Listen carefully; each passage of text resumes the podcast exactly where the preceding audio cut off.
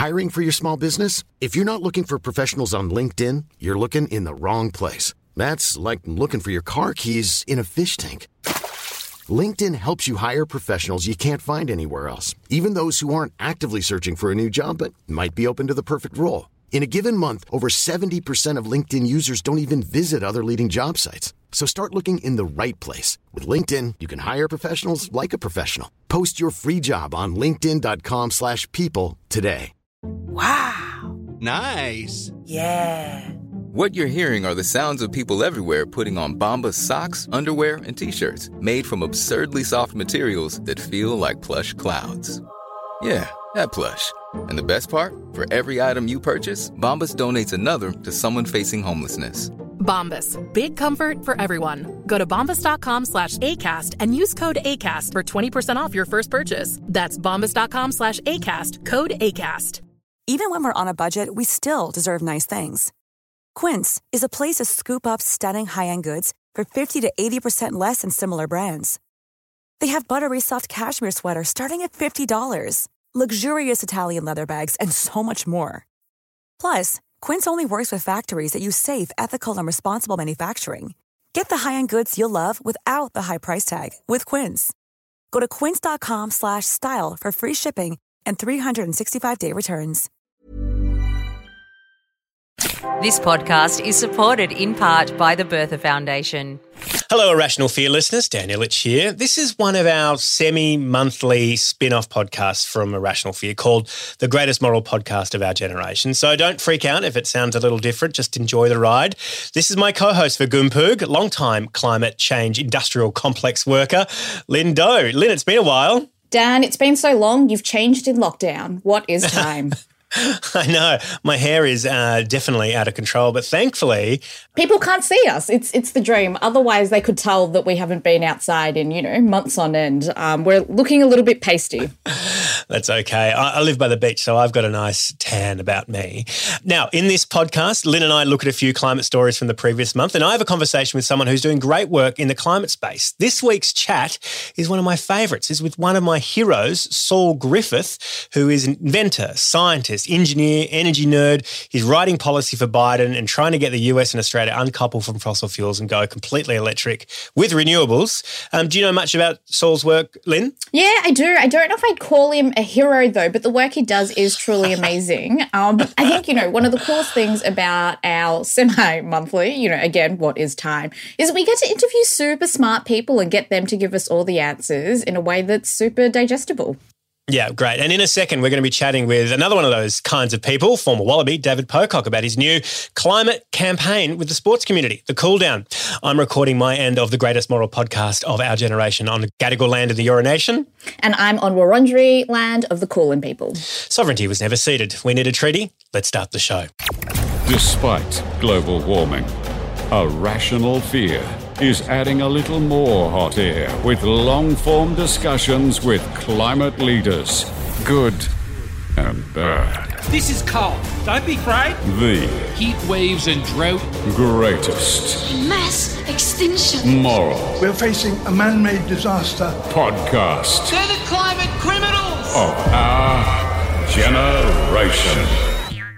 All of this with the global warming and that, and a lot of it's a hoax. The greatest moral podcast of our generation. Goompug, for short. Okay, let's uh, rip straight into the climate news. First cab off the rank. The cool down this week. Climate activist and uh, former Wallaby rugby union superstar David Pocock has launched a brand new campaign to get climate action on the agenda of sports loving leaders. Joining us now is David Pocock himself. Welcome, David. Hi, Dan Linh. Thanks for having me. Yeah, it's great to have you. Hey, uh, congratulations with the launch of the Cool Down. Uh, what's the reaction been like so far? Thank you. Yeah, it's it's it's been positive so far. We've got I think over 360 athletes from 30 plus sports who've put their name to this, calling for the Australian government to really up their up their game on on climate action. You know, this is something that the majority of Australians are concerned about and want more action. And you know, I think it's it's everyone's responsibility to be talking about it more and to be pushing for for action at the national level. Yeah, this is great. It's like you you have so many ears and hearts attached to kind of that community, the sports community. It's so great to see them pushing for action themselves as a community. Do you think this will be attractive to the Sharks loving Scott Morrison? I hope so. I, I mean, I think the thing, you know, the last 10 years of climate policy in Australia and just how insanely politicized it's it's been. I think we often lose lose sight of the fact that this is something that's going to affect every aspect of our way of life as Australians. You know, including the sports that we love. And you know, as an athlete, when you talk about things outside of your your sport, you open yourself up to all the usual mm. criticisms. You know, stay in your lane. You know, shut up, mate. Stick to sports. Literally, stay in your lane. Yeah, please. run yeah, yeah. faster. and you know, in in the face of something like climate change, with you know worsening extreme weather events, um, you know, making thing life a lot harder. Sport probably isn't the most. It definitely isn't the most important thing the thing the thing we're saying as athletes is that you know we are people who have families we have kids we're part of communities and we love this country and we want to see a thriving future. Trying to draw the people's attention to the fact that this is going to affect sports and it is already affecting sports you know a part of australian life that people love. And as you kind of alluded to we we see politicians using sport for their gain because they know how much it resonates with us as a country. Yeah.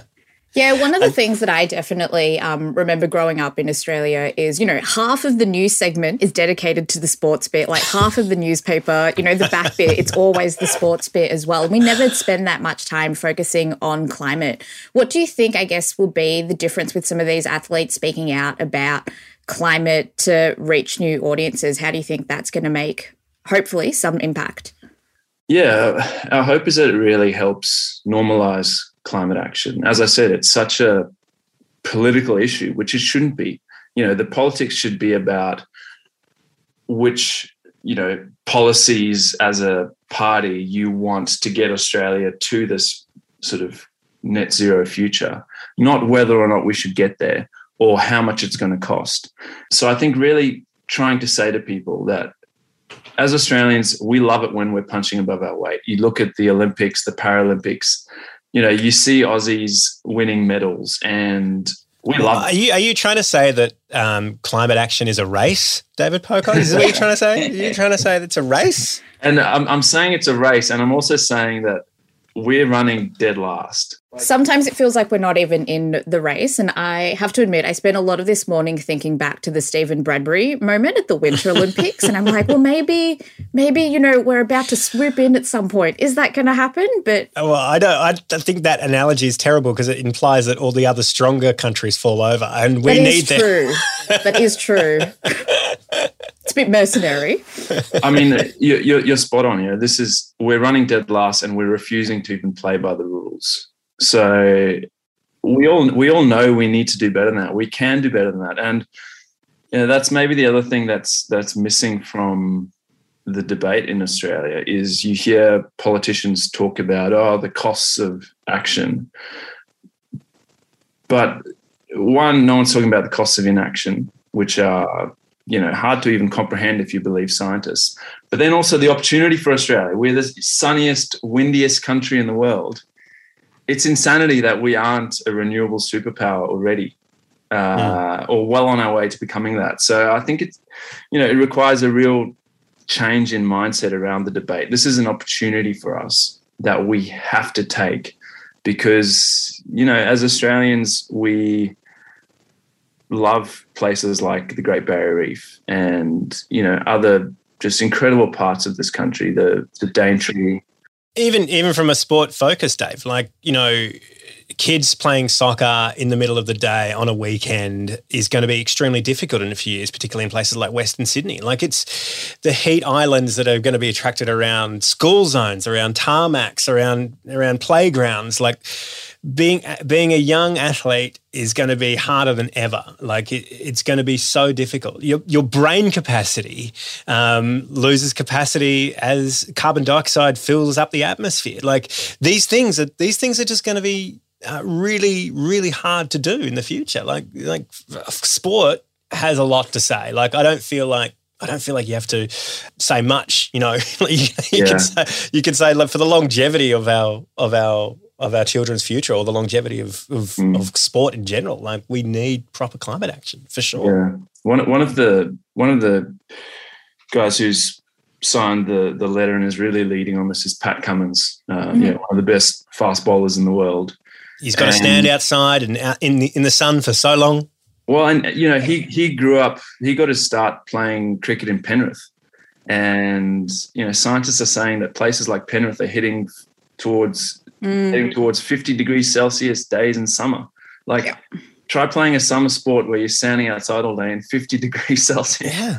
In 2018, Penrith was was the hottest Hottest city place in the, world. Yeah, yeah. So you know, th- this is this is real. It's here, and you know, there's a long list of how it's already affecting sport from early retirements at the Australian Open, bushfire smoke forcing a number of events to be cancelled, relocated, um, and then you know, the thing that probably, to your point about kids, is probably not front of mind for most people is the effect that this is going to have on regional communities, Communities where, as well. where sport is such an important part of of life. You know, it's where people can come together, and we're already starting to see some of those sports clubs really struggling to afford their premiums, which are going up due to flood and fire risk. Mhm. And then in the you know in the recent drought, there were a whole whole bunch of regional grounds that were just too hard. Like they couldn't water them. They're rock hard. They're too dangerous to play. So you know you can't use those grounds anymore. Yeah. All these things that we we you know you don't really think about when you hear someone talk about climate change, but you know they're increasingly real. And you read the latest IPCC report, and you know the time for action. We have to we have to be upping our game. Yeah, and I think these everyday consequences um, are just the reminder that sometimes an IPCC report can feel a bit abstract until you boil it down to here's this activity you love doing that you might not be able to do in a couple of years' time. What would you say to all of our listeners in terms of how could they maybe raise and start this conversation within their communities, sport or otherwise? Because, you know, it's not the normal thing that people expect. Any hot tips? Well, having just launched the cool down, I'd say you can you can head to the cooldown.com.au and, and join and sign alongside your favorite athletes. But then, you know, in a in a day-to-day thing, this is something we should be talking about as a community and should be on the news most nights. This is something that we're going to have to adapt to. And, you know, if we if we act really strongly as a country and show some international leadership, we can avoid some of the worst that is to come should we should we not act. So talk about in your community and then obviously the politics you know all this individual action doesn't add up to much unless it's scaled by politics. So get hold of your local politicians and then you know we've got an election coming up uh, vote like vote for your future vote for the future of your kids. Find a find a candidate who is going to make decisions in the best interest and that may be an independent you know and if there isn't someone consider rallying around someone or, or running yourself. This is just it's so important that we we begin to take action soon. David, on the political question, will we see in the future national teams not going to the lodge or not going to Kirribilli House to spend time with the Prime Minister for a Photoshop with a harbour in the background? Is that something you can see in the back in, in the future for national sides deciding to make a call on climate and say, no, we, we won't we won't be part of Scott Morrison's photo opportunity? Well, we're seeing climates, you know, start to really gain, I guess, consciousness around around the world. When you know, when you look at businesses and climate Mm. risk is starting to factor in, um, you know, we we this really interesting.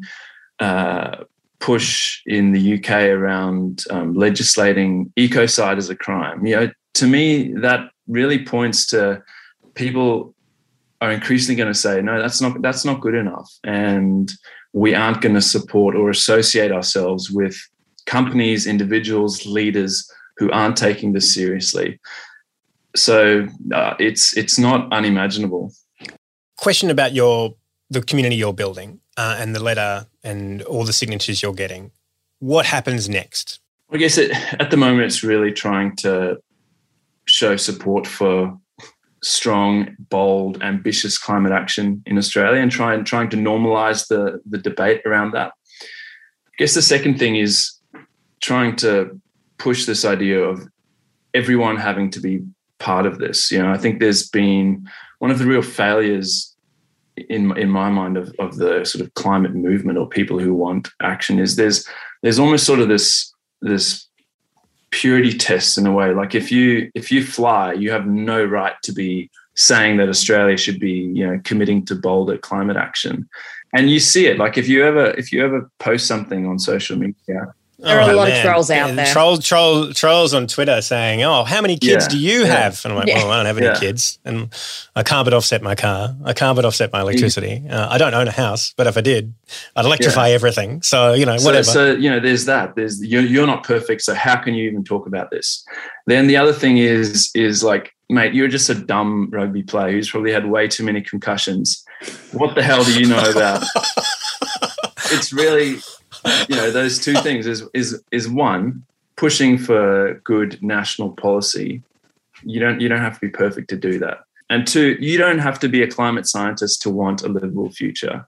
You've just got to listen to the climate scientists. And you know what we've seen through covid is that when we actually listen to these people who've spent their lives trying to understand these things that most of us can't even you know get our heads around things tend, that's because we've had too yeah, many concussions. things tend yep. to turn out better than if we just, you know, plow on on our own course.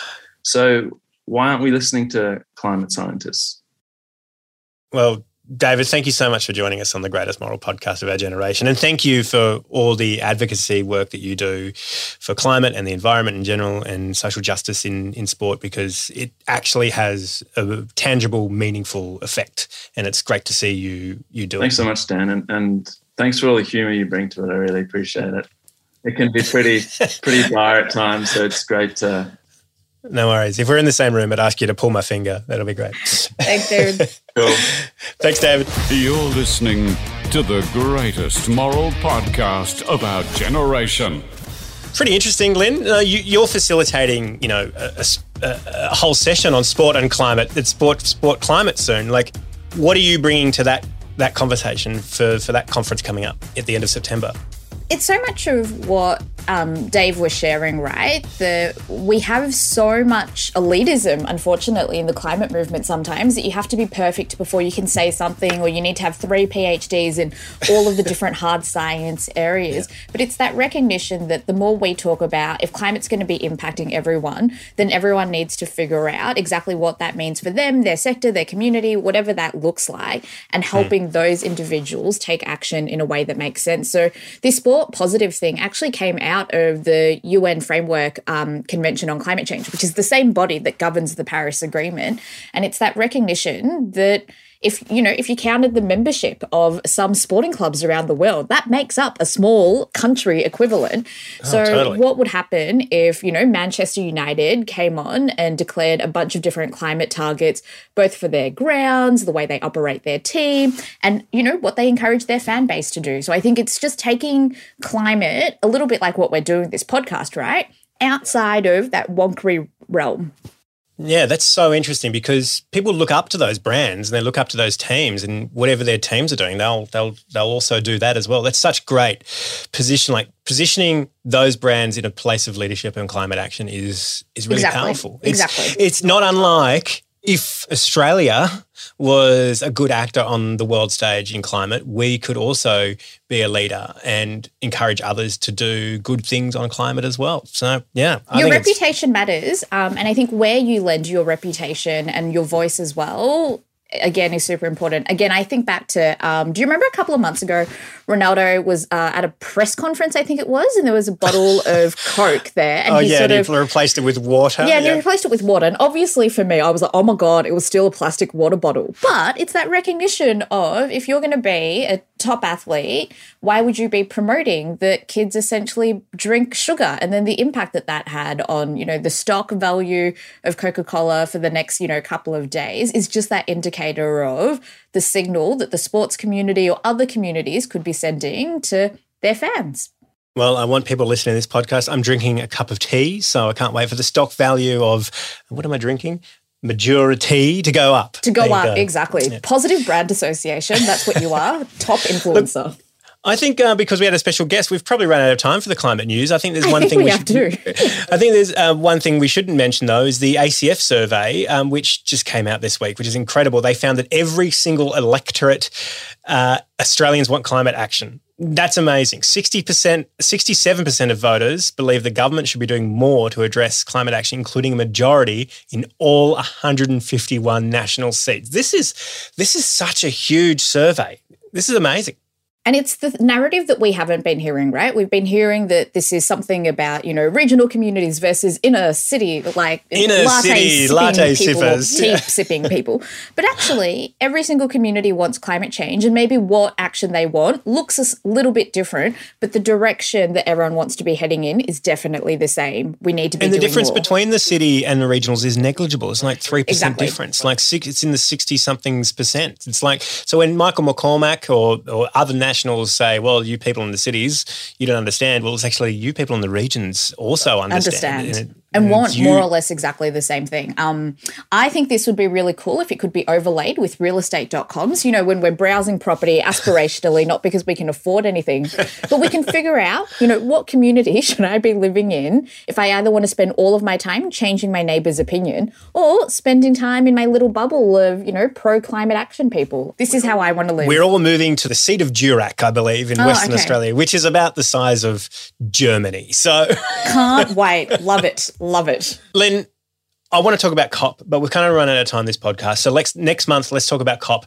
and because we'll be about a month out from COP starting, it'd be great to hear from you where Australia is heading into into COP, and I think we'll probably know more by then as well. We definitely will. I mean, fingers crossed that it's even going ahead. There's been actually a call over the last couple of weeks that maybe we should postpone the conference again.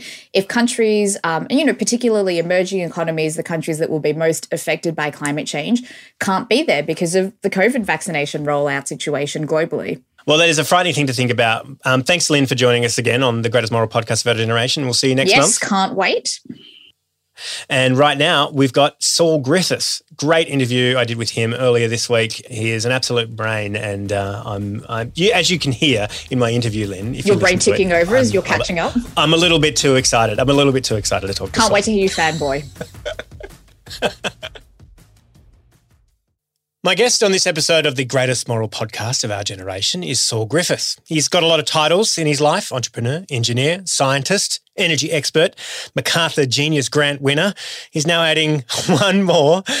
Fed up with the inability of politics to meet the moment of the climate crisis heading into COP26, Saul is trying out a new title, Political Heavyweight. He's a man fully charged and ready to steamroll his way into any politician's office he can, with a unique style of lobbying that can only be described as bad cop, bad cop. Uh, Saul hopes to shock politicians into action with a big kick in the ass. Saul Griffiths, welcome to the greatest moral podcast of our generation. Uh, thank you, Dan, very much. I'm going to excuse you for embarrassing me with the genius comment because that was the best intro I've ever heard. Uh, I'd love to kick some poly ass. well, look, I hope you don't. My, my next question is is an awkward follow up. You know, I've only spoken to you once before. I've seen you speak to lots of groups and on, online forums. Dare I say you seem uh, a little dangerous, if not a little unhinged? Uh, is that a fair assessment? Uh, that's just we've had a pandemic for a little while, and the long hair that resembles the Unabomber is purely a coronavirus side effect. Uh, all right. Now, the audience that listens to Irrational Fear, they're pretty smart. They've lived with the climate action journey for you know over a decade. So, I want to talk with you about big, bold ideas. Um, first of all, I kind of want to start off with personal responsibility. You know, in the climate activist world, there's kind of a policing around the language around personal responsibility. There are a lot of folks that say that personal responsibility isn't the problem. The whole notion of the carbon footprint was kind of designed by the fossil fuel industry to kind of put the onus of climate action on the user. Are they right? I'm very sympathetic to the argument that there was some conspiracy and denial from the big fossil companies and that it's their fault. But I don't think we should allow ourselves to not understand our role in it. I find it peculiarly interesting that we have divestment campaigns from Peabody Coal or from BHP or from the direct producers of fossil fuels, but we don't have divestment campaigns for Toyota or for Ford because hmm. they're those corporations, even though 2% of the world's emissions go through an engine that Toyota built or an engine that Ford built, we don't really want to blame them because it's just too close to our own personal driveway. So uh, I, I think the, the sort of failing of this logic can be seen there. Why draw the boundary at the, mach- the machines that dig the fossil fuels up instead of drawing the boundary for the machines that we own that burn the fossil fuels? That said, I think it's not easy. It is still today not easy for an individual person or household to like have all the solutions and and be a perfect upstanding citizen. But i would like us to recognize that you know yeah, we just done the numbers for the us and it's very similar in australia. About 42% of all of our emissions are decisions that are made around our kitchen tables. Um, if you include our small businesses it's about 65 or 70% because around wow. around your kitchen table you decide what fuel goes in your car. You decide what fuel heats your house, what fuel heats the water in your house for your hot showers. You decide what fuel cooks your food, and you make you know similar choices in small businesses. What runs the small business heating and cooling systems, and do they use petrol or electric? So we actually have a shocking and surprising amount of power and, in some respects, collective responsibility. That's not to blame us all for not making the right decision because again, you know, I've been doing a ton of this work in the last few years, but like still not quite economically a rational decision for a household to go fully electric and fully decarbonized. You still have to be in the very wealthy or the zealot category. this might be a little bit why there's Tesla lovers and Tesla haters because the Tesla is the solution for the 0.1% the reality in 2021 is it costs you ten or twenty thousand dollars more for the electric car than the gasoline equivalent. Probably a few hundred hmm. dollars more for the electric induction fancy cooktop instead of the natural gas one. About a thousand dollars more for the electric heat pump heating systems.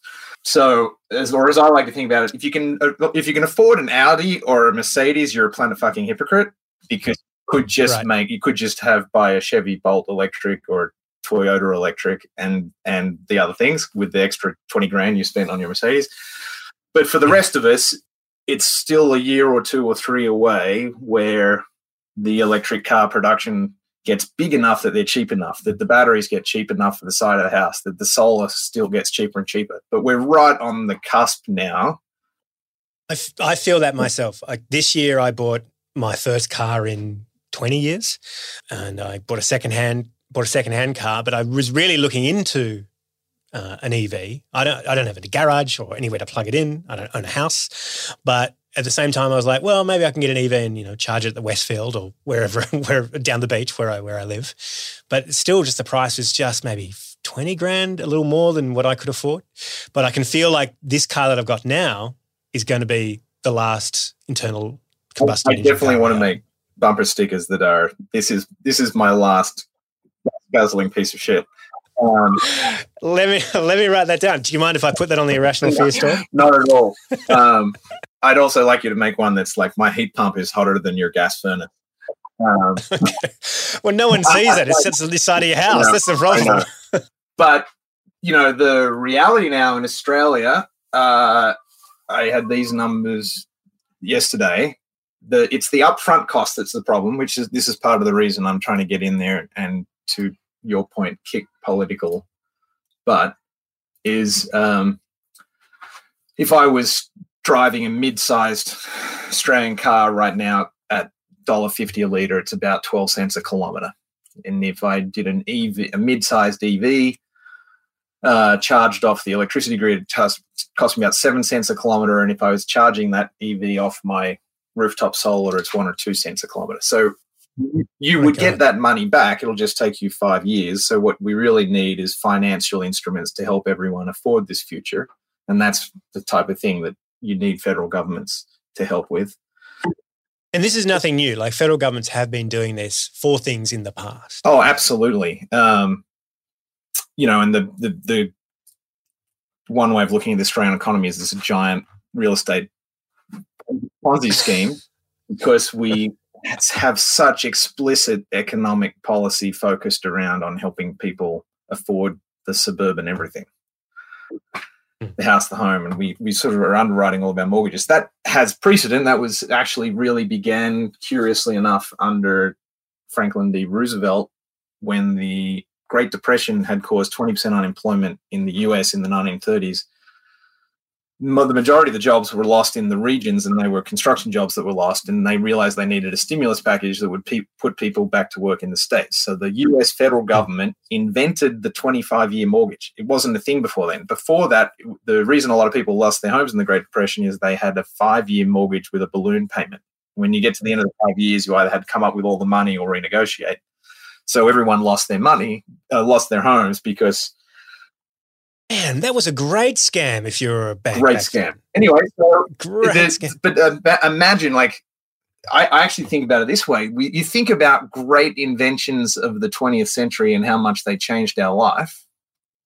No one ever talks about the but mortgage. The mortgage, like, changed everything. Changed patterns of urban development, mm. suburbs, the whole thing. How we do schools, like everything was uh, on it. And actually, the more even more interesting piece of that history is that it was based on the car loan that was invented by a guy called Alfred P. Sloan, because Henry Ford was very religiously conservative and didn't believe in usury or charging interest on your car. So you had to buy your Ford on, you had to give Henry Ford your paycheck for 18 months and then he'd give you the car.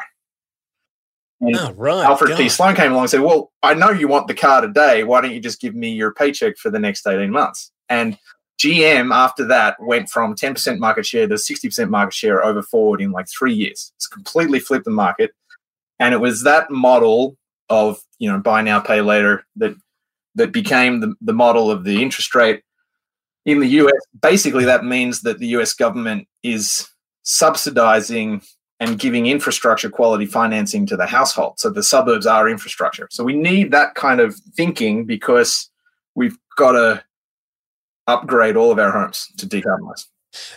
Now it sounds it sounds like we're really close. It sounds like there's like only a few years in it in terms of when uh, decarbonizing our homes is going to be more expensive than it becomes the only kind of option because it's far less expensive. How long is that runway? Like how long have we got before the tipping point is where we're putting in um, sustainable homes becomes much more efficient, much more cost effective than than business as usual? The really interesting political problem of your question is it's a little bit longer than the timeline we have to keep our global temperature under two degrees.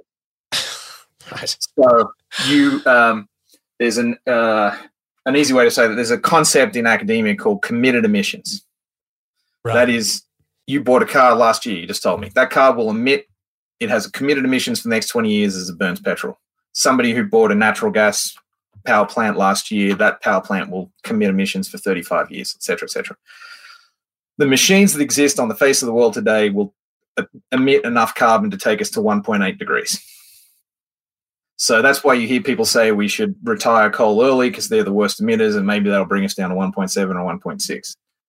You still yeah. end up in this situation where starting tomorrow, no one mm. can ever buy petrol or diesel car again install a coal plant, natural gas, if you want to stay on that very rapid path for one and a half ish degrees. So that obviously we you know the world only created a about 2% of the vehicles last year were electric. That's not nearly enough, right? That's not 100% because if you want everyone to buy an electric car tomorrow, the industry isn't even at scale. Where it's like straight like it needs to happen straight. It needs to happen straight away, but at best with a wartime level of effort and us like really heavily investing in our industries to make all the solutions, you could imagine maybe it's starting in about 2024, 2025. Like we spend three or four years really foot on.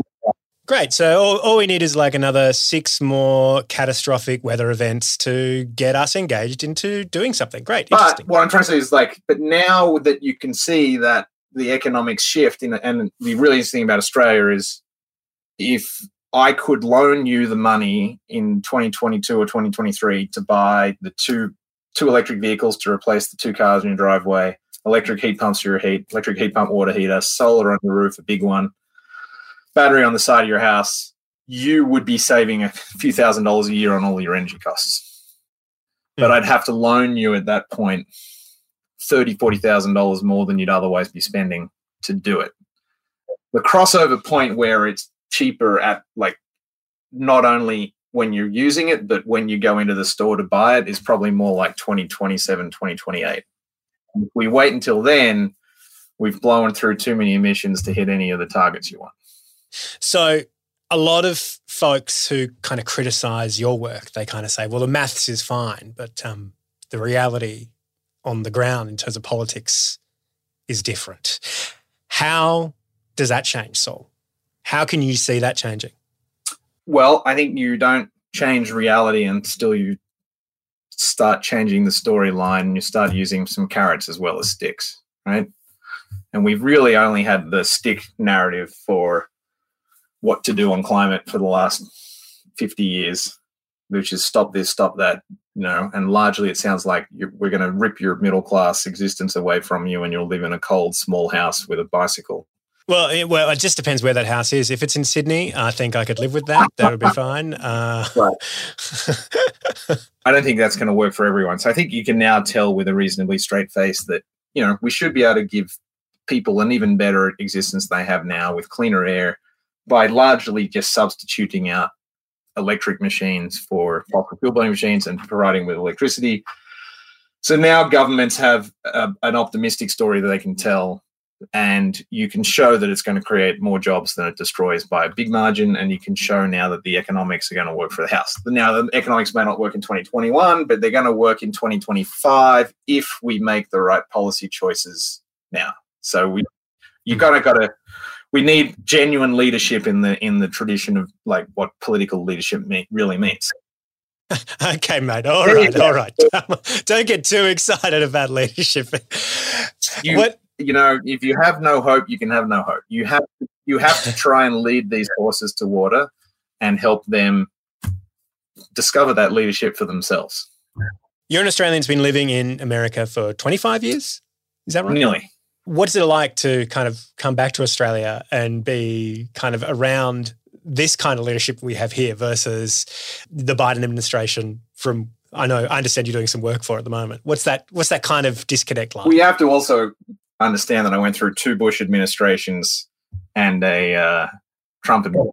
And a Trump administration, yeah.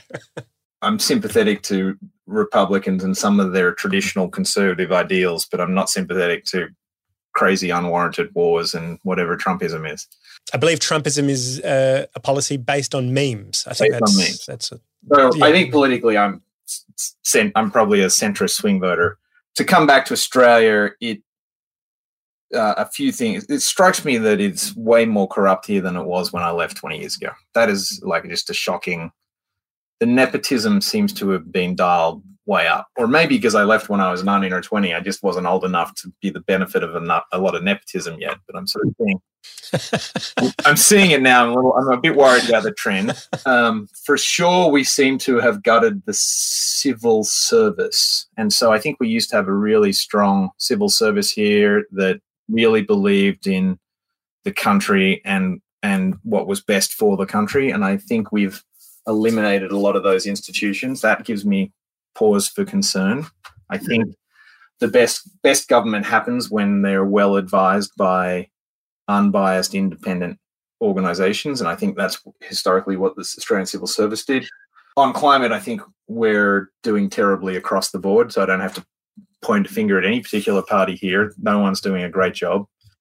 I am helping uh, the White House and the Biden administration on, as I describe it, hand-to-hand combat with the natural gas industry and and trying to figure out what climate policy you can do. And so I've been watching from the inside a lot of the the three and a half trillion dollar uh, spending bill and the trillion dollar infrastructure bill and watched that sausage get made. Have introduced electrification legislation with Senator Martin Heinrich and have been doing work with Senator Sanders, Senator Schumer, just really helping them with the numbers and making it add up and what sensible policy.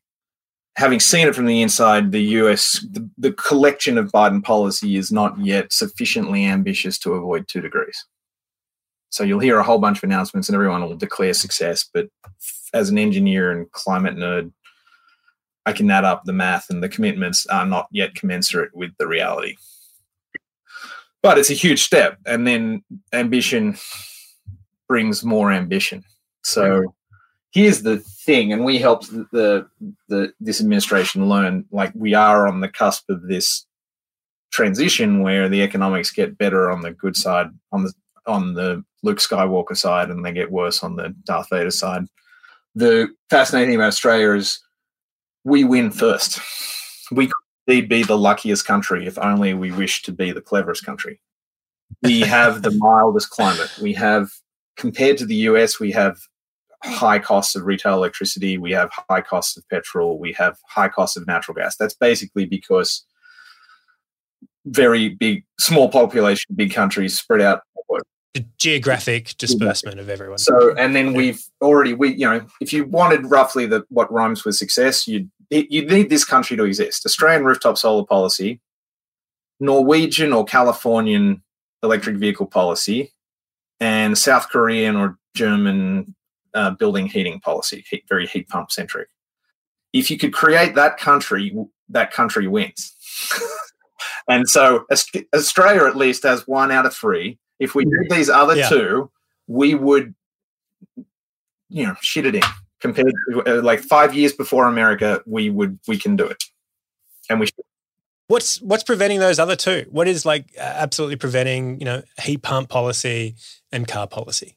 EV policy? Well, the heat pump policy is pretty good everywhere here except for Victoria, who are really clinging to natural gas for heating homes but there are even state programs in Victoria that are improving. So I think we're we're totally t- trending in the right direction. The Australian vernac- you know building vernacular embraces what's called a mini split system, which is a reversible. It can heat your house, it can cool your house, and it's economic. So we're kind of on the right track there. We just need to make sure that we never let a new home be, be warmed, heated with natural gas again.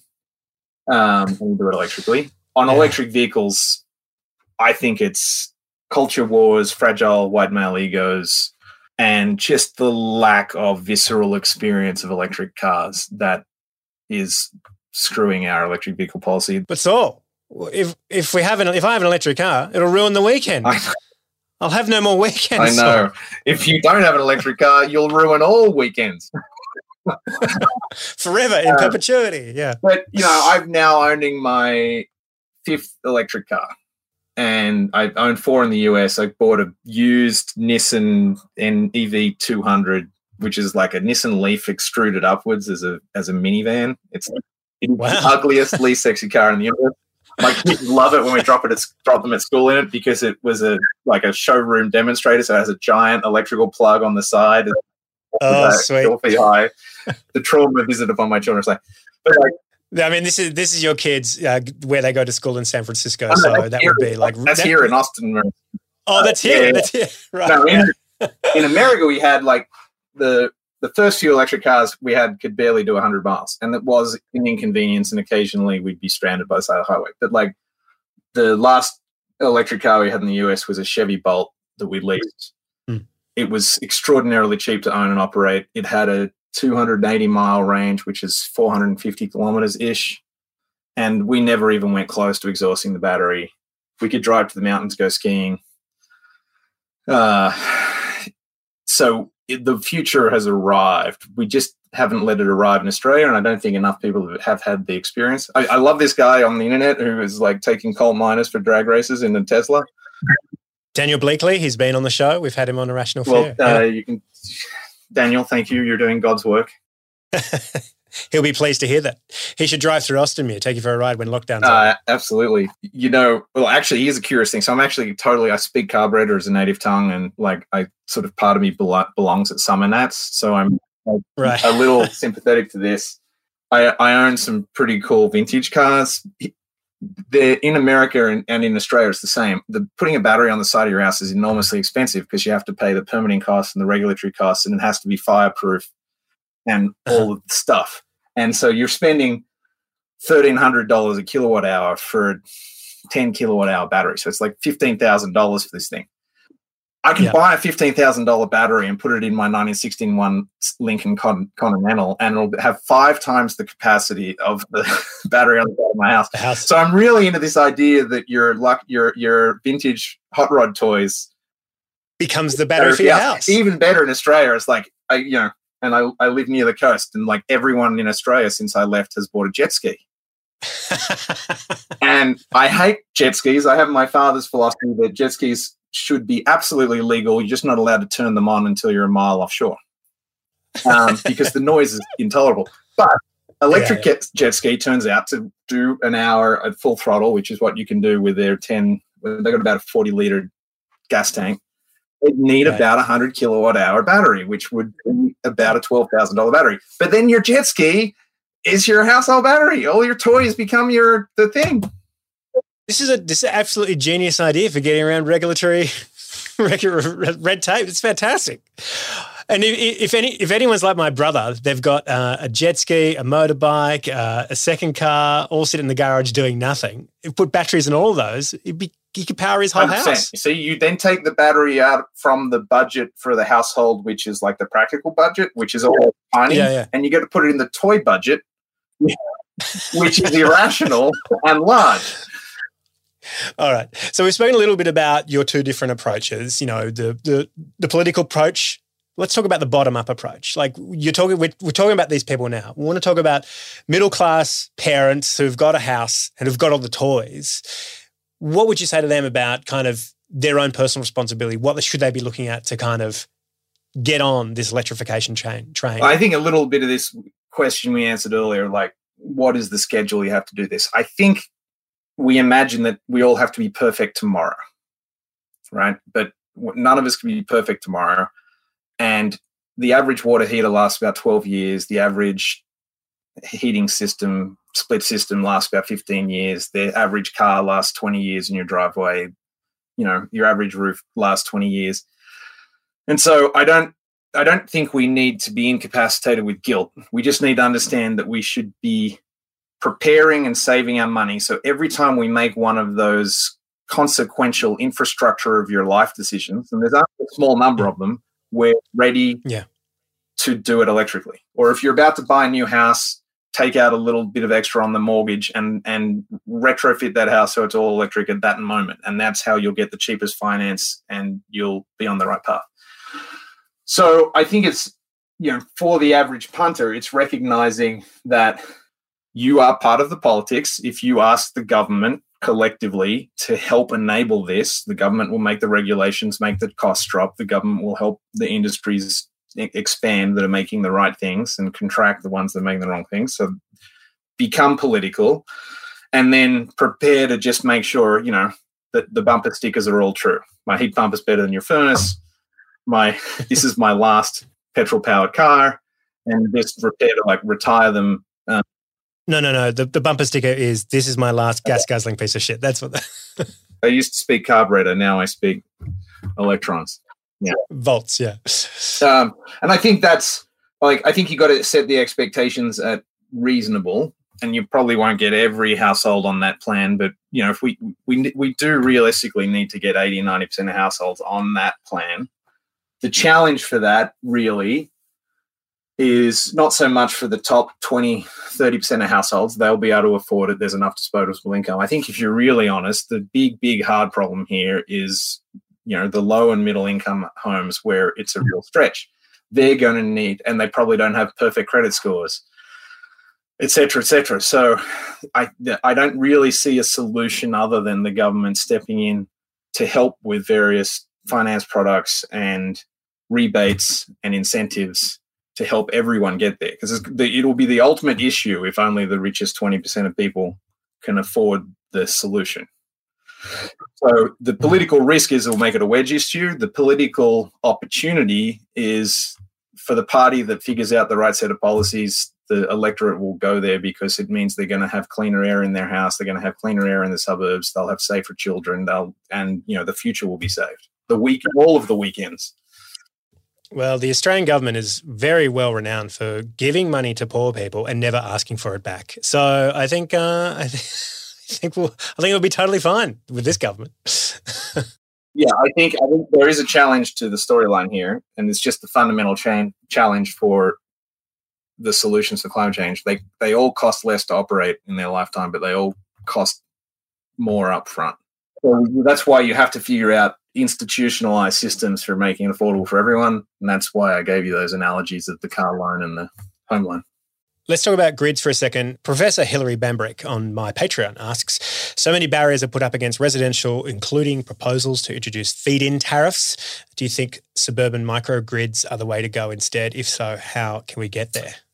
Residential solar, she's talking about that. Um, you, even more than residential solar. So imagine that I electrify your home, uh, Professor, and very likely you go from using again, I actually have the numbers at my fingertips.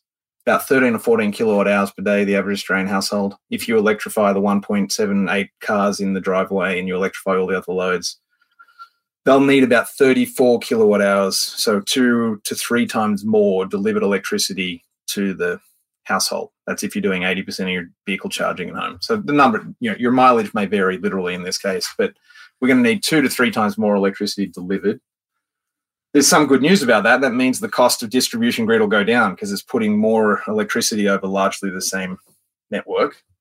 But we're not really going to make it all work unless we've deployed as many batteries as we can on the house side. So that's enabling the cars and the household battery, even the appliances and the heating systems to act as storage. Is that kind of the metric? Like as many batteries as we can? Like, is that is this kind of how when you think about building at a house, do you like look under the floorboards and go, oh, there could be a good spot there for a few? Yeah, we just finished building a new house in San Francisco, which I'm going shortly going back to the US to sell because we found out that living in Australia is nicer. Um, and but we went to the extent that we made all of the heating systems into storage, so we can store wow. uh, two days of heat for the whole house in the basement and five days of hot water in the basement in large storage tanks. That was much, much, much cheaper than battery storage. We also have a battery on the side of the house. We have a 20 kilowatt solar system, um, which is enormous. We did, we did that because we're designing for the winter minimum, not the summer minimum. Um, so that really, so we will be nearly off grid the whole year. And because we were building a new house, it was sort of fairly easy to do all that so you definitely need uh, very, you know, I, I call it grid neutrality to to conjure the ideas of net neutrality, which is all, all packets yeah. of, of data are equal on the internet. You can't prioritize one or the other. I think we need grid neutrality in Australia, so it doesn't know whether you are Origin Energy or Jane Smith in Corrimal. You get treated the same with your electrons. The solar success story is, and everyone here knows it, and there's and, and rooftop solar is proliferating. You, the, literally, the cheapest electricity in the world is Australian rooftop solar, six cents per kilowatt hour after financing because it's installing at 95 cents a watt and being financed at five percent. It's crazy. To put that in perspective, the average cost of electricity in the US grid is about 20 cents Australian. The average Whoa, that's like more than three times yeah, the av- well, the average cost of Australian electricity is twenty five cents a kilowatt hour from, from the region. so, like our normal electricity is like is like five times more expensive than, than, uh, than your rooftop your solar. rooftop solar. So really, and then all of the grid operators will complain. Well, if we have too much rooftop solar, then we're not going to balance the grid at noon because all of it's on, and then we'll have under voltages and over voltages, and they're going to give you all of this reason to not do this project now and we're writing AEMO, which is Australian Electricity Market Operator, is currently writing these rules. It's doing it, I don't really know, but it does not seem to be going in the right direction. We have to be writing these rules now that anticipate there'll be two electric cars in every one of those driveways. The electricity demand is going to go way up, and we need all of those assets to be allowed to play in the electricity market in order to be able to balance the solar and wind heavy grid. It feels weird that AEMO is doing that. They're usually really good on this kind of stuff. And it seems like a departure from the narrative that they've been kind of building upon over the last year. Do you know what that is? I to? think, uh, uh, you know, by, by no means are AEMO doing the worst in the world. They're doing okay. But there are certainly players putting their thumbs on the scale. Wanting- Say it, Saul. Say it. I'm politically neutral. I'm centrist. okay there may or may not be certain bad agents politically who are putting their hands heavily on the scale to favor locking in coal and natural gas uh, as the source of that grid, also while preventing you from having electric cars. Because it's pretty clear that that's how you make this all work out. Yeah. Doesn't that make you incredibly frustrated to be in this country and seeing that happen? I'm really circumspect because I've been in this game for 25 years and I've seen every country fail hugely. And I'm watching the country that apparently we're all thinking is doing great fail a little bit right now. The US is doing pretty good, but not great on this stuff, right? And they don't even have a national energy market operator in the US. It's like left up to the states. So you have a hodgepodge of insanity. And you know, in California, PG&E is anything but a good agent, and they basically have the monopoly. So uh, you're not the worst in the world. And AEMO has done some good things. I think their sandbox program, so they could run some of these experiments, was good. But now's just to, to the time to declare the future is coming. We can see it, right? The problem is everyone wants to be technology neutral and still have like, but maybe hydrogen or or tadpoles or guinea pigs will do it. Um, which is a bullshit argument about tech. You know, we know which technology is going to win at this point. it's going to be rooftop solar. It's going to be electric vehicles. It's going to be batteries of every kind, including thermal storage. And then the problem is load management. And because Australia gets to the finish line first, because we have the cheapest rooftop solar in the world, we get to develop all the technologies that tie the grid together, and then we get to sell that as technology to the rest of the world because we go first. Oh no, let's shoot ourselves in the foot and not have that success story because interest, large lobby groups with special interests. Now, is it true? I read I read in the Washington Post profile you've you've got yourself a, a, a, thermal storage in your backyard. You've got a six foot hot tub. Six foot hot tub. So I I curtail my own solar instead of I don't I, you know even I wasn't even going to wait for them to take back my um, net metering. I just decided to take all my rooftop solar and and make a hot tub to help me with my arthritic joints. So you actually you you don't put any energy into the grid. You just kind of heat the hot tub. Cheapest storage I can do is just take in, you know any you know I've got a little simple control system, and anytime I'm overproducing, dump it in the hot tub. If the car if the car gets plugged in to charge, I charge the car. If the car is not plugged in, dump it in the hot tub. Great. And what does that run on? Is it like a little Raspberry Pi, or uh, you got a st- better system? Uh, actually, there's a little. You can buy a little Wi-Fi enabled um, plug that just goes over the electric plug, and then there's a pretty fabulous open source set of software called HomeAssistant.io, and you can you can make it sort of even with my terrible levels of programming ability, make it work good enough. I'm pretty ignorant when it comes to kind of that thermal storage. When you say that's thermal storage, uh, other than being used as a hot tub, can you can you reconvert that storage into electricity? No, I just know that I'm going to want to have a hot tub two days from now. All right, so I want to ask you a quick question about you know your work and trying to be as effective on the largest scale you can be with the Otherlab. You know, out of San Francisco. You know, it's just a, a group of really dedicated people doing interesting things. But you've worked at such high levels with that small group of people. Did you ever think, you know, oh, me and my mates in San Francisco would be able to have this kind of effect across so much from our little office in San Francisco? I didn't. And I think actually this year has been really educational to me because I've pretty much spent my whole life in the I'm a technology person and then work on things I believe in and care about. And so we've done a lot of in, impact in big solar and big wind and hydrogen all, and a lot of things and air conditioning systems. But this year, here's a funny story for you. So when I was marrying my wife, uh, before we were married, I was like, "Oh, climate's not heading in the right direction." If um, it was like 2007 or something, I'm like, if the world isn't moving in the right direction by 2020, can I become an eco terrorist? Because like I'm perfectly trained, MIT PhD, I understand infrastructure systems all their weak points. I can build robots that can make it and you know stop pipelines and coal trains and the whole thing. And she's uh, you know 2020 was years and years and years away at that point. She said, "No, no, you, you, you, absolutely, that's fine. If we haven't done enough action by then." Anyway, 2019 came around, and obviously the world hadn't done enough. And I was like, "Hey, wifey, can I become the Unabomber next year? And she said, No, you have an 11 year old and a six year old. Why don't you take the year off to do politics and see if you can work from the inside? And yeah. the lesson is actually quite beautiful.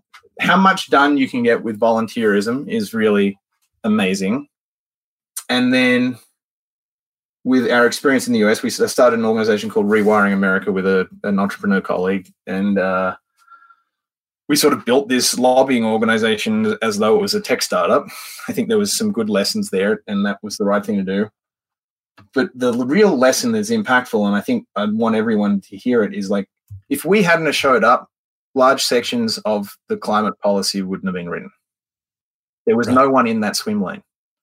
Like what the people don't, what we don't recognize is that in most Western governments, we've gutted the civil service mm. and policy has to come mm. from somewhere. Policy doesn't get written by a civil public service very much anymore. Policy gets written by whoever mm. can afford to show up. You know, who can afford to show up? It's the natural gas industry and it's the oil industry. Um, the only other people can afford to show up can afford to show up because they're free or they're volunteers or they're passionate.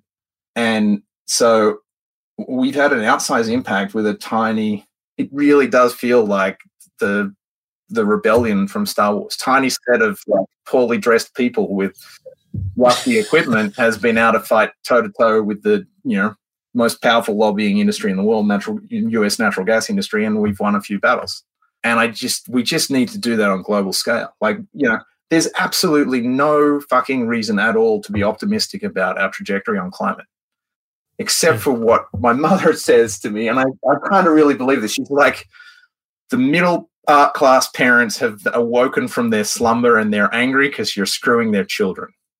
I'm like, I actually feel like there's a whole bunch of dad bods and like, you know, slightly hippie mamas who are just like ready to fucking rumble now.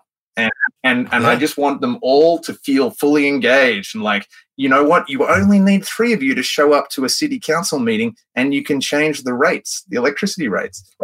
We mm. just gotta like we've had 150 years of, of regulations written for fossil fuels. We got to undo it all in five years, and it's going to take an army of like people with a few spare hours from the middle class showing up to the right hearings, becoming a voice. You know, everyone writing to their local member to be like, honestly, I want pro. I, I, we want electric vehicle charging in this parking lot and in front of the school and next to the church, and we want this and we want that, and then show up to the meetings and make it happen.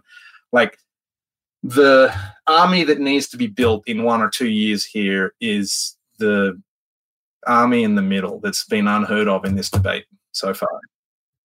This is the so-called quiet Australians. Is this who you're talking about here? It might, it might be. I, you could. That might be exactly what I mean. Um. Anyway, my kids in the sixth grade at the at the local public school, which is just you know magical public school, looks like it was built in the 1950s in the Australian. You know, it's it's a hundred yards from the beach at, at. It's amazing. The term assignment last year was design a sustainable house. And you know, my son, being my son, tells us the night before, oh, "I've got to take a project into the school tomorrow. It's got to be a sustainable house, and I don't want to do it at all." And I was like, "Well, okay, well, you have to do something. You got to build it. So, what do you want to build?" And he's like, oh, can we build a floating city? Because really, I don't like cars that much, and they kill all the wombats, and I love wombats, and and then like we kill too many fish. So why don't we just have no suburbs and we just build a floating city? And then we sat down, we did calculations. It turns out if you, you built twelve giant 12 Hindenburgs four times bigger than Hindenburgs, you could lift all of the suburb of Austin and float. So we made a cardboard model of that, and it was, you know, duct tape and and marker pen. It was awful but kind of cool. And I was really proud that he had this concept and the boldness to go and deliver this weird thing. Anyway, as we're we go to drop him off, and you got to help him carry his UFO into the class. And every single other, you could tell every single other project had hundreds of nervous parent hours engaged in it, and they were like perfect architectural models of exactly the house that they currently live in with solar cells on the roof, chicken coops, and electric cars. Yeah. And it told me something really profound. Like, we'll absolutely go with you and and having a sustainable Australia, but it needs to be in the house that looks a lot like the house I currently own, and it needs to have cars that are shaped like the cars that I currently own. And you know, okay, we'll have it. I'll add a chicken coop. Are you trying to say there's a lack of imagination? no, Australia? I actually think we've got it really good, and the quiet Australians are quiet because they've got it really good, and they don't want you to take their really good away. And we yeah. can't sell a climate. We've had such a successful culture war and campaign on the negatives that would happen to Australia if we went for solving climate change, as opposed to, you know what, I can give you that chicken coop. I'm going to give you an even bigger solar system than you think. And there's going to be two shiny electric cars and you'll save money.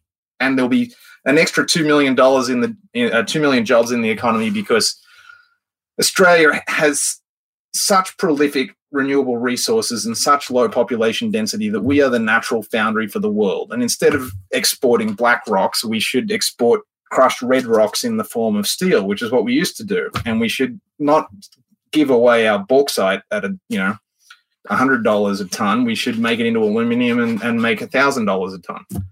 And if we do that, you know, we can in fact be the luckiest country. Like there is no country as well set up to solve this problem. And I think because we are the luckiest country, we also have a little bit of a moral responsibility to show the world that it, how it can be done and be the good news story.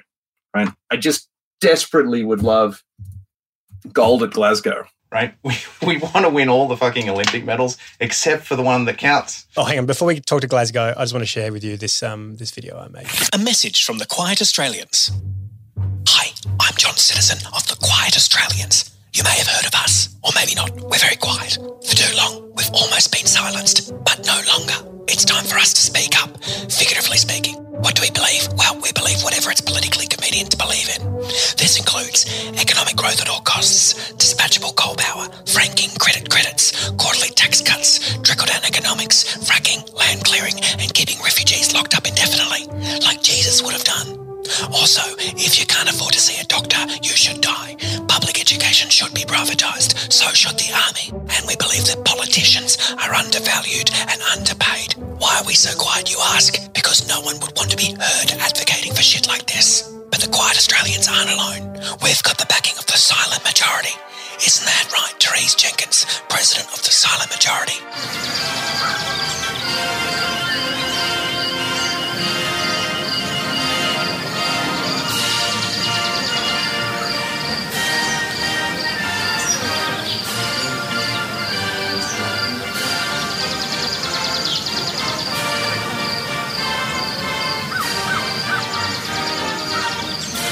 I love it. This is the uncomfortable side of the thing. Thanks for that glowing endorsement, Therese. The Quiet Australians. We're so quiet, it's almost like we don't exist.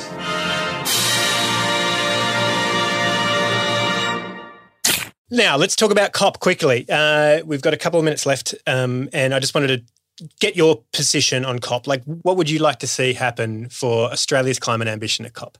Let me say a couple of things. So, I read the 3,494 pages of the IPCC AR6 report, and because um, that's the kind of thing I do, I read the footnotes. And what's really distressing is the two best scenarios SSP 1 1.9 and SSP 1 2.6 they're the technical names for these scenarios. They both model in more negative emissions mid-century than is probably economically or physically possible. So even our best case scenarios, as presented by the IPCC, are now kind of unrealistic. So the urgency is even more urgent than you think because very likely those negative emissions won't come in to save our day. We shouldn't be banking on it the way that the politicians who go to COP will be banking on those emissions. So if you asked me for best possible outcome for COP26 would be, and I think it's it's not impossible, and and I actually think you could nearly get everyone here to make this possible. You have to believe it's not it's possible until it's proven otherwise. But like Scott Morrison goes when it gets around to his turn to speak, which will probably be last because everyone's already thinks we're hopeless on this issue. He says, you know what, we have been hopeless on this issue. You know what, we have been responsible for more than our share of emissions, and we've been a prolific exporter of coal and LNG for so long that we sort of have a burden. But you know what? I've looked at this and I've had my best people look at the economics for Australian households, and we've had it backwards. We've not been embracing the future because we've been scared of losing our coal industry. But what I now know to be true and understand is that every Australian household will save money and will have a healthier citizenry and will save prolific costs. What the money, every dollar we save in the household will save a dollar in the healthcare system because we won't have children with asthma because they're growing up in a home heated with natural gas or using a natural gas stove. And I promise to you, the world, that we do that by 2030 because that's possible in Australia. And we will electrify our households. The vaccination against climate change is electrification. And just as we did with our lockdowns, we went hard and we went early, and we're going to go hard and we're going to go early on climate as well. That 10 years will buy us enough time that we will invest in our industry because we are the exporter of note of iron, aluminum, uranium, copper. We're going to add to that lithium, silicon, other precious uh, metals, uh, and we will more than pull our weight in the 2030 to 2040 period as we decarbonize our whole export industry, which will be doing the world a service because we will be providing you with the green metals that will help you rebuild your electric infrastructure that solves climate change ahead of even the most ambitious schedule under the SSPs. And that is a believable story. That is an achievable outline Wow, that was that was great. Did you have you written this up in like uh, Comic uh, uh, Sans double space font for Scott? You're you going to give it to him? I was going to write it in Sharpie on a in cap all caps on a piece of paper and put it in front of the teleprompter. so that is possible, right? And that is what we should be doing. And it is in fact good for everyone. It's good for us. It's good for the householders. It's savings in the suburbs. It's jobs in the regions. It's it, it puts us back in the good graces of the world's nations for not being a planet fucking hypocrite. So um, until that doesn't happen, I want to believe that that's the outcome. And if Australia did that, you've already seen it, right? Germany announced a whole bunch of car companies will eliminate petrol cars by 2035. Then it became 2030, and then England's like, all right, 2025, right? So ambition's going to beget more ambition. If Australia could come up and say, you know what, President Biden, that was pretty good, but we you know what serious looks like in this battle? This is serious. this is, you know, we got more to lose than you. We have the Great Barrier Reef, right? We we we, we know it's written into the native poetry, sunburned country, land, you know, uh, rugged mountain ranges, and and it's tough and it's hard, and we're going to get it tougher and harder than anyone else with climate change. So I want you to step up to the ambition level that we just set, and we will lead the world, and we will show you how to do the the um, electricity market rules that make this possible. For example, we'll we'll run that experiment for the world. That is what we could do, and that is what I want. And so right now, I'm largely just offering myself to all political persuasions to help them you know i've done the numbers and the research and i can show them the rigorous analysis and and and you know try to win some hearts and minds with powerpoints. I know it didn't work that well for al gore but it's got to work for someone eventually right? Yeah yeah. Well so i don't want to hear your your backup options for COP26 because I'm so buoyed by the best possible scenario. Thank you so much for joining us on Greatest Moral Podcast of our generation. I followed your work for about 15 years since uh, when I was on Hungry Beast researching, you know, Makani Power back in the day. So it's a real honor and a privilege to uh, have you on my podcast all those years later. Uh, straight back, actually, it was super fun too. Thank you. You're listening to the greatest moral podcast of our generation. Saul Griffith there. What a great conversation. I, I really liked it. I don't know if you could tell. I really enjoyed that conversation. Super smart guy, trying his best to get politicians all over the world to bend towards science. Now, you can learn more about Saul because he's got a book coming out October 12th Electrify, an optimist's roadmap to our clean energy future. It's going to be published by MIT Press. So, October 12th, um, put that date in your diary. Give yourself a reminder to get a copy of Electrify. You should be able to get it where all good books are sold. Big thanks to Roadmarks, to Bertha Foundation, Linh Do, and of course, Jacob Brown on the Teppanyaki timeline.